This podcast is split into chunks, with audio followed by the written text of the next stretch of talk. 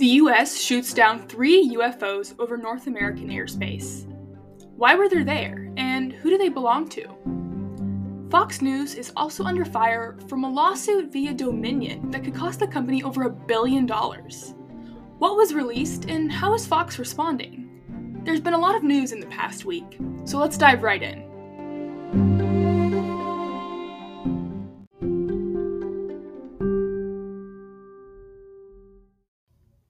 Starting off the week, we absolutely have to address the three objects shot down over North American airspace last week.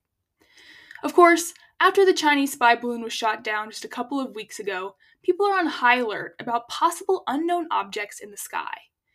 If you haven't checked out my episode on the Chinese spy balloon, definitely check that out if you're curious. But, in case you didn't hear, last week the US shot down not one, not two, but three unknown flying objects over North America. On February 10th, an unknown flying object about the size of a car was shot down off the coast of Alaska with an F 22 aircraft. This was just six days after the Chinese spy balloon was shot down off the coast of South Carolina, so of course, people were a bit concerned. Actually, I would say that's a little bit of an understatement. In fact, people were completely obsessed with this unfathomable event. It really escalated when the media started referring to the objects shot down as UFOs, which essentially just means that the US is not sure what this flying object is or to whom it belongs.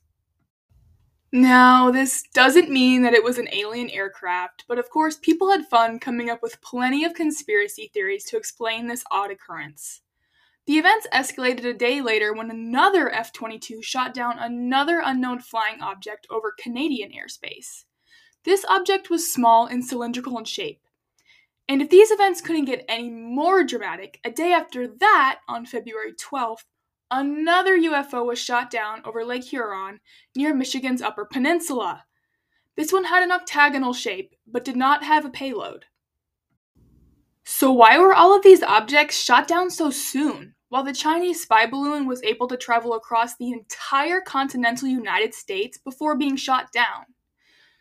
Well, it is important to note that the Chinese spy balloon was way bigger than any of these three objects. Shooting in the Chinese spy balloon would have been way too dangerous to do, as the size of the payload was about the size of three school buses. Shooting this down would have caused miles of debris that most certainly could have hit someone on the ground or destroyed infrastructure. You get the idea. These three objects were much smaller than the Chinese spy balloon, so shooting them down involved much less risk than shooting down the Chinese spy balloon required. All three of these objects were also deemed as threats to safe civilian flights, and so shooting them down immediately seemed like a good option. Now, I think the more concerning question about this event is why exactly the US had to shoot down four flying objects out of our airspace in just one month. I mean, we literally never have to do this. So having to do this four times within a single month is a little bit crazy. Well, this is because after the Chinese spy balloon was shot down, the US Defense Department altered their radar filtering system in order to pick up smaller, low speed flying objects in our space. Essentially, these were able to adjust their detection gates to pick up more objects in our airspace. Thus, they were able to pick up these three small flying objects within the newly adjusted radar system. This then begs the question Are there always this many objects flying around in our airspace that we don't know about? The answer to this is likely yes. It would be naive to assume that there are not small flying objects in our airspace at all times. But now that we can detect more of these objects, does that mean the US is going to scramble the jets when any unknown flying object enters US airspace? This, of course, is something that we will have to wait and see on, but I think it would be reasonable to assume that the US is going to work on learning how to detect objects that need to be shot down and those that do not.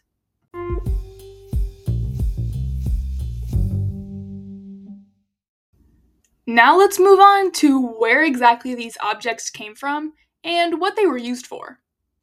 As I stated earlier, the US originally referred to these objects as UFOs. For a few days after the three objects were shot down, President Biden and the US were completely silent on the issue. Last Monday, however, in a press briefing, White House Press Secretary Karine Jean Pierre said only that the object showed no signs of being connected to alien or extraterrestrial activity, which of course was disappointing to some Americans. In the past few days, it has come to light that all of the objects that were shot down were benign. While we have not been able to retrieve the objects, and the US has called off the search for the objects off the coast of Alaska and over Lake Huron after days of searching to no avail, it is likely that these flying objects belong to f- private companies using them for private research on things like weather patterns. There is no indication that these objects were part of another Chinese spy operation. Fox News is under fire this week after new information about the Dominion lawsuit has come to light. Dominion Voting Systems is a company based in Denver, Colorado that sells voting technology. Their voting machines were used in the 2020 election and have come under scrutiny from the far right after former President Donald Trump began to blame them for rigging the 2020 election in favor of now President Joe Biden. Many far right Republicans in support of the big lie were making claims that Dominion had purposely changed Trump votes to Biden votes in the 2020 election. This, of course, was not true, as there still is no evidence of this over two years later. In this lawsuit, Dominion is suing Fox News and their parent company for defamation purposes, saying that Fox News deliberately spread lies about the 2020 election and gave a platform to election deniers while knowing that the election was not rigged at all.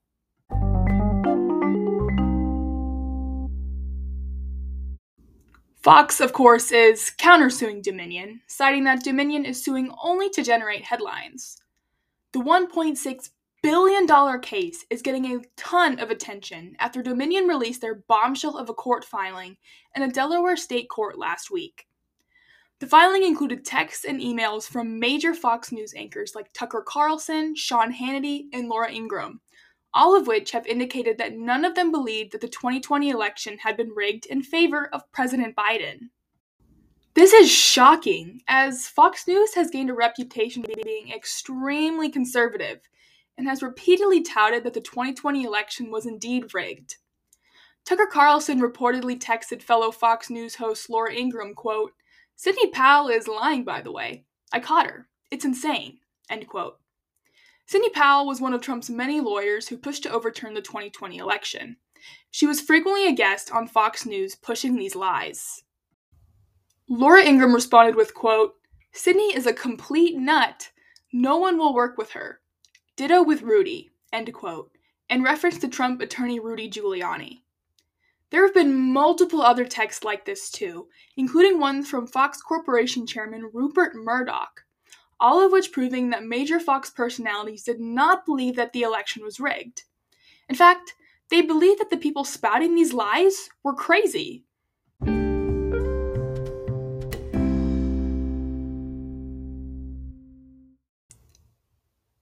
Despite these false claims, Fox News hosts also made it apparent that fact checking the big lie was completely unacceptable. Fox host Tucker Carlson said in a text to Sean Hannity, quote, Please get her fired. Seriously. What the? I'm actually shocked. It needs to stop immediately, like tonight. It's measurably hurting the company. The stock price is down. Not a joke. End quote. This was in response to Fox White House correspondent Jacqui Heinrich after she had fact checked a tweet from former President Donald Trump touting that Dominion had rigged the election. This is just one of many instances where Fox News hosts were angered by their coworkers fact checking the election lies on the news network. White House correspondent Kristen Fisher was told she needed to do a better job of, quote, respecting our audience, end quote, after fact checking claims by Trump lawyers Rudy Giuliani and Sidney Powell. Fox is, of course, arguably the largest conservative news network in the US, leading the charge for cable news networks, too. Thus, Fox has a lot of influence. However, Fox viewers also depended on Fox News to feed them information that aligns with their conservative values, something that the network has done for years. So, not claiming that the election was rigged, and even going as far as to say that Trump's claims about election fraud were lies, would be extremely damaging to the news network. Fox hosts even seemed concerned that not touting the big lie would cause them to lose viewers. Their biggest concern seemed to be that smaller conservative news network Newsmax would surpass them in viewership. It is important to note that Newsmax is also being sued for similar claims by Smartmatic, another voting systems company. The current case against Fox News appears as if it could cause Fox a lot of damage. Fox, on the defense, is claiming that it has First Amendment rights to say what they like on their news channels. Their defense is also heavily rooted in New York's anti SLAPP law, or SLAPP, which stands for Strategic Lawsuits Against Public Participation. This case is set to go to trial in April.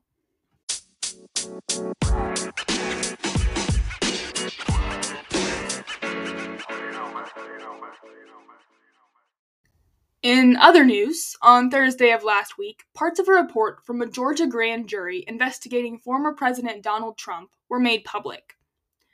Trump is currently under investigation in Georgia for attempts to overturn the 2020 presidential election. According to the report, the grand jury has found no evidence of widespread voter fraud in the state. Even more interesting is that the jury also suspects that one or more of the witnesses lied during the trial. Of course, lying while under oath is perjury, and there could be charges made against these witnesses. No names were listed on this report, though.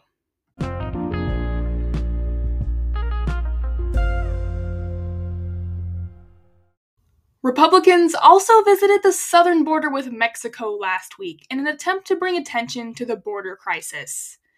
Republican House Speaker Kevin McCarthy led the group consisting of four freshman Republicans, all of which flipped Democratic seats in the 2022 midterms. All of them went to the border in Arizona. This is part of an effort to force Democrats to bring more attention to the border.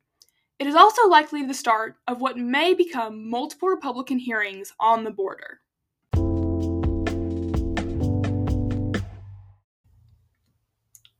Lastly, this week marks the one year anniversary of the war in Ukraine. Many are saying that this anniversary may very well be the inflection point in the war, as currently neither side seems to have a clear upper hand. This war has cost the lives of tens of thousands of people, both civilians and fighters, and millions of people have been displaced because of the conflict. Russia appears to be marking the date with a large offensive. We will have to see how this goes later on this week.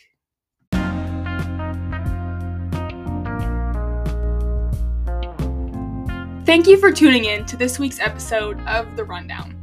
We've discussed a lot this week, and there's certainly a lot more that will be coming out of these stories in the future. If you enjoyed listening to this episode, please consider rating us five stars on Apple Podcasts, Spotify, or wherever you get your podcasts. If you'd like to learn more about these topics, check out the sources linked in the description. I'm your host, Hannah Rue, and I'll see you next week.